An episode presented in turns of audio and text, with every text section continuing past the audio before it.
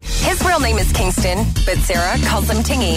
It's another edition of Ask Tingy on Power 96.5. So here was the question this week, Who did you vote for? and you Yeah. are saying I'm going to say that he knows he's too young to vote, but Mimi, for whatever reason, uh, has spoken to him about her political views, and I know that she, I voted for Donald Trump. That's, that's I'm sure that's what she told him. Okay. So I think that he's going to say that's who he would have voted for as well. Here is Ask Tingy.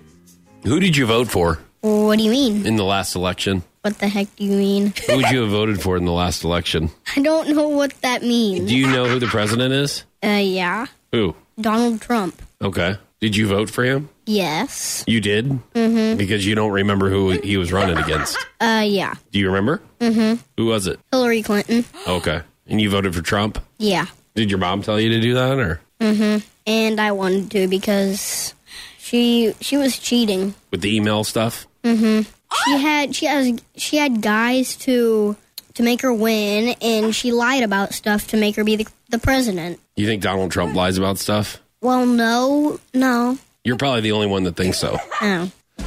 Okay. I am going to kill my mom. Why? Because my mom told him that. I have never, either my mom or his daddy, which neither one of them need to be talking to a seven year old Well, I about, eh, mean- about Hillary Clinton. Like, he doesn't get it.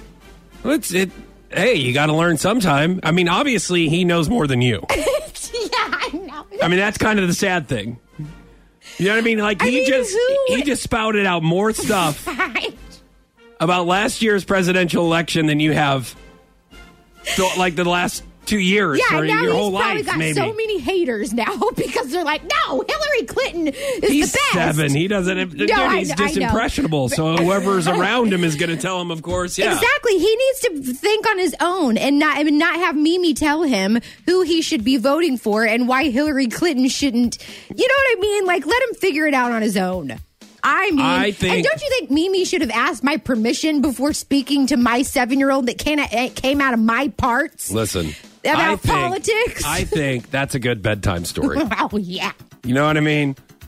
It- it- this go- is his favorite song by the way. and throw It's throw playing. away the Dr. Seuss. Oh yeah. Throw away all these bedtime stories. And Mimi is going to tell him something about the Hillary Clinton email scandal. Oh, that's yeah. the way to great go to sleep. times. Right. Foch and Sarah on Power 96.5.